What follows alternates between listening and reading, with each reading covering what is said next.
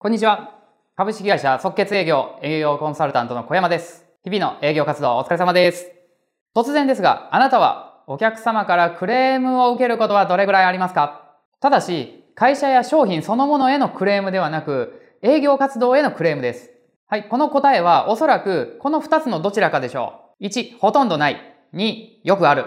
さあ、あなたはどちらでしたか ?1 のほとんどないという方は、この動画を閉じて次の動画をご覧ください。これから2のよくあるという方へ対応方法のコツと予防方法をお伝えしますので、最後までご視聴ください。即決営業えー、さて、営業へのクレームといえばどんなものがあるでしょう？勧誘がしつこい。迷惑だ。商談時に言っていたことと話が違う。契約を取るだけ取ってフォローが全然ない。お客様に対する言葉遣いがなっていない。夜遅くまで商談されて、居座られて契約させられた。まあ、いろいろありますよね。もしかしたら、あなた自身がお客様としてクレームを伝えたというご経験もあるかもしれませんね。ちなみに私は顧客管理の部署で管理職をしていたこともあり、クレーム対応は特に得意分野なんですね。クレーム対応は一言で言うと、お客様に安心を与える作業です。ここで一つ、具体的な例をもとに、クレーム対応のポイントを押さえましょう。家庭教師の派遣先の保護者様から来たクレーム電話で考えてみましょう。もしもし小山さん？家庭教師頼んでしばらく経つけど、話が違いますよ。お宅の家庭教師だったら必ず点数上がるって言ったでしょ。もう先生一生懸命やってくれてるよ。でも全然点数上がってないじゃないか。あんた契約するまでは何回も連絡してきたくせに、どうですかの連絡もしてこないし、もう話が違うわ。もう契約取ったら終わりかよ。このようにお客様は営業に対して折り返りです。さあ、もしあなたならばどう対応しますか？クレーム対応にはポイントが3つあります。1、お客様の言い分を確認し謝罪する。2、ヒアリングをして事実と主観を区別し、お客様の気持ちに対して謝罪する。3、納得の得られる提案をする。はい、まずは謝罪から行いますが、ポイントは謝罪の仕方です。〇〇様、大変申し訳ございません。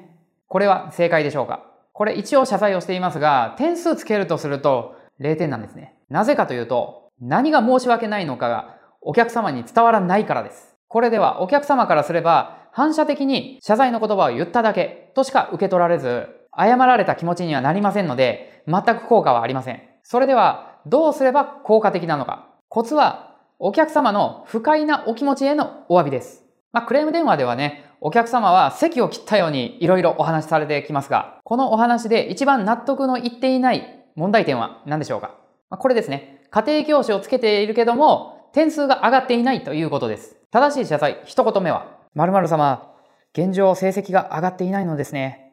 そのような心配な思いをさせて、申し訳ございません。クレームを言うお客様からすれば、一番嫌なのは、思いが担当者にきちんと伝わらないことなんです。ですから、お客様のおっしゃっている思いに対して申し訳ございませんと伝え、お客様に私の気持ちが伝わったという安心感を与えてください。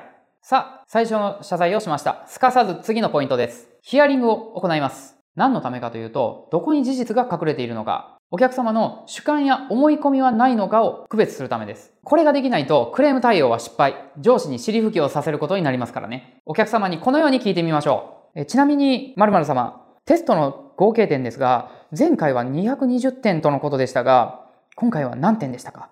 このように、詳しい情報を聞くと、お客様が事実をおっしゃっているのか、そうではなく、主観をおっしゃっているのかがわかります。もし確かに点数が下がっているという事実であれば、その事実をもとにお客様の気持ちを代弁して謝罪します。さようでございましたか。〇〇様、それはがっかりさせて申し訳ございません。原因を見つけ、改善に向かいます。と、素直に対応し、その原因を聞き取りしていきます。ただよく聞くと、実はいくらか点数が上がっていたという事実が発覚する場合もあるんですね。まあ、仮に事実は220点から240点に上がっていたとしましょう。この場合ですね、お客様がおっしゃる点数が上がっていない。これは主観ということになるんですね。ただここで、いえ、点数が上がってますよ。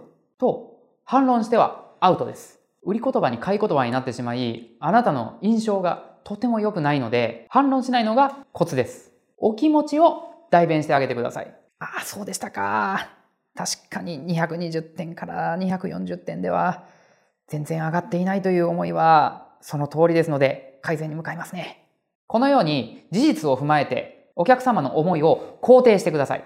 あと、新人の方などにありがちなのが、すべて事実で、こちらが悪いんだと思い込んでしまって、まあ、お客様に言われるがまま、何でもかんでも、申し訳ございません、すみません、と謝罪っぽい言葉を並べ、へこへこします。これはいつかお客様が落ち着いてくれることを期待しているだけなんですね。もし、申し訳ございませんを連発しすぎると、お客様は、君はそれしか言えないのか、話にならないと、フラストレーションが蓄積。あなたの印象は、むしろどんどん悪くなりますので、へこへこするのはダメです。他にもですね、お客様の間違ったご認識、つまり誤解、これも解く必要があります。まず、お客様の思いを聞きます。えー、成績が上がっていないということでしたが、今回お父様としては何点取れて欲しかったのになと思ってらっしゃいますかこう聞くと、せめて50点は取って欲しかったですね。絶対上がると聞いたので。とお答えになったとしましょう。教育業界では成績が必ず上がると断言してはいけないんですね。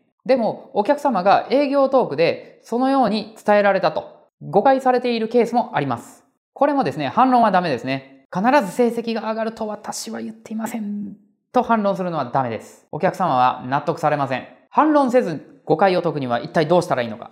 一例をやってみますね。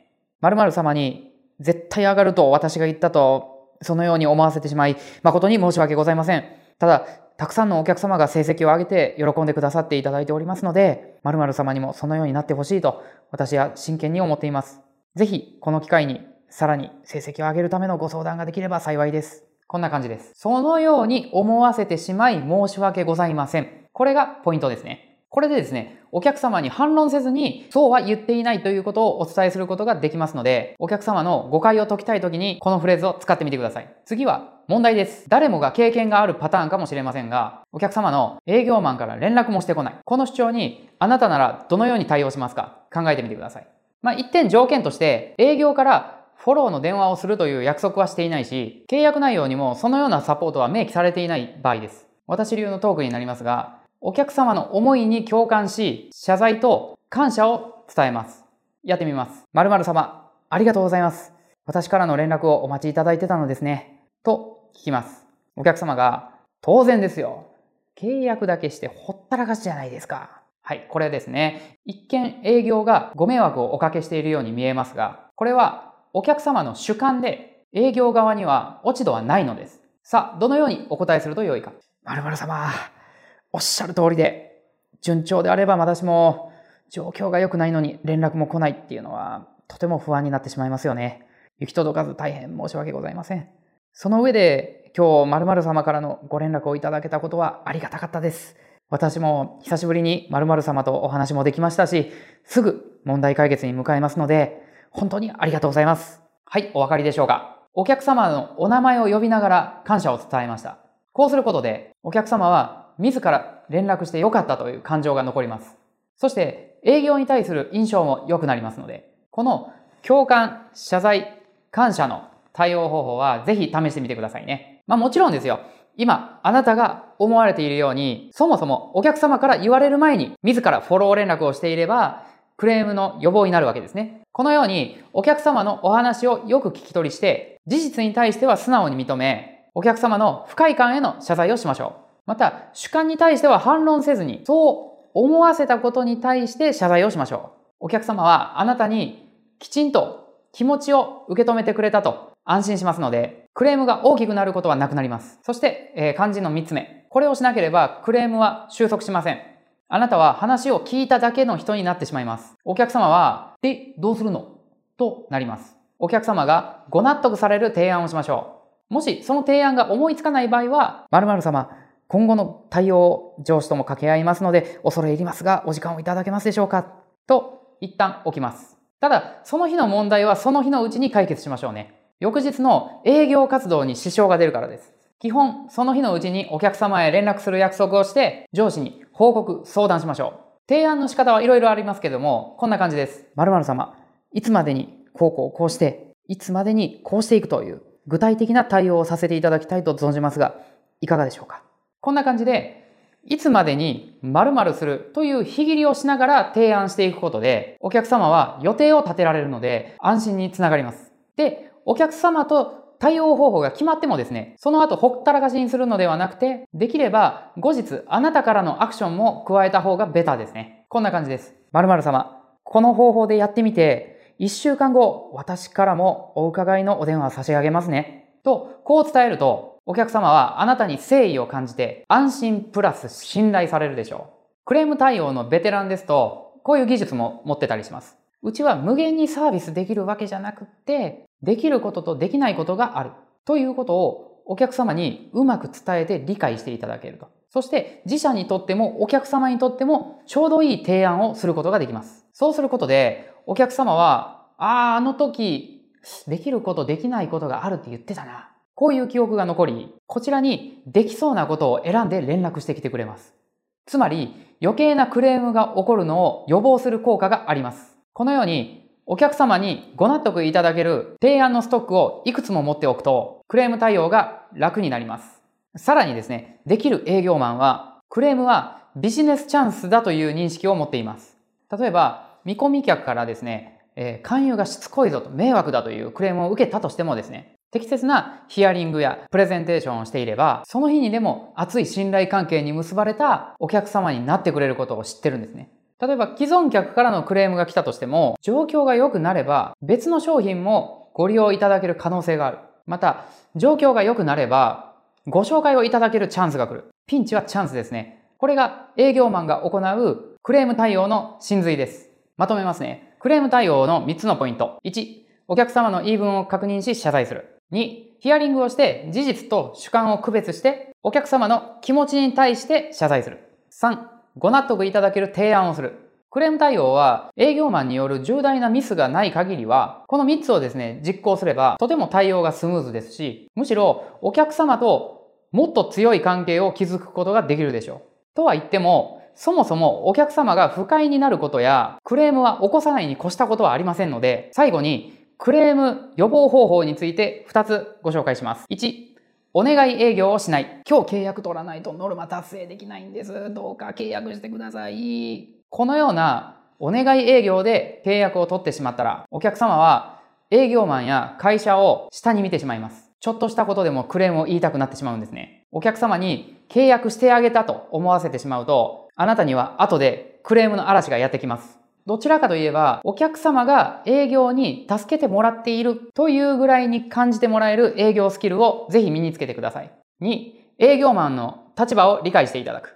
クレームを呼ぶ営業マンのあるある。えー、お客様のアフターフォローは他部署が行うにもかかわらずですね、お客様に私にお任せください。とだけお伝えし、その場のキャンセルを防ごうとする営業マンがいます。すると、お客様は様々な勘違いをしてしまいます。何かあれば営業に言えば解決してくれる。何も言わなくても営業マンがフォロー電話や訪問をしに来てくれる。こう思わせてしまうと、お客様は結果的にですね、不安を感じやすくなります。営業マンから連絡が来ないのですから。できないことをできると言っているのと同じことになります。クレームを呼ばない営業マンは、お客様やね、問題発生時の正しい対処法をあらかじめお伝えしています。例えばですね、万一商品の状態や使い心地など何かあれば、こちらの担当部署にすぐご連絡いただければ適切に対応させていただきますので、少しでも不安なことがあればぜひ聞いてみてくださいね。とお伝えしておきます。お客様は落ち着いてお問い合わせしてくれるはずなので、フォローする部署の人たちもクレームを呼ばないあなたに好印象を持ってくれますよ。即決営業以上、クレーム対応のポイント3つと、クレーム予防のポイントを2つお伝えしました。営業活動は限られた時間でどれだけの契約を上げるかが命の仕事ですから、クレームに瞬時に対応できるスキル、クレームを起こさないスキルもぜひこの機会に身につけましょう。本日は以上になります。株式会社即決営業営業コンサルタントの小山でした。ありがとうございました。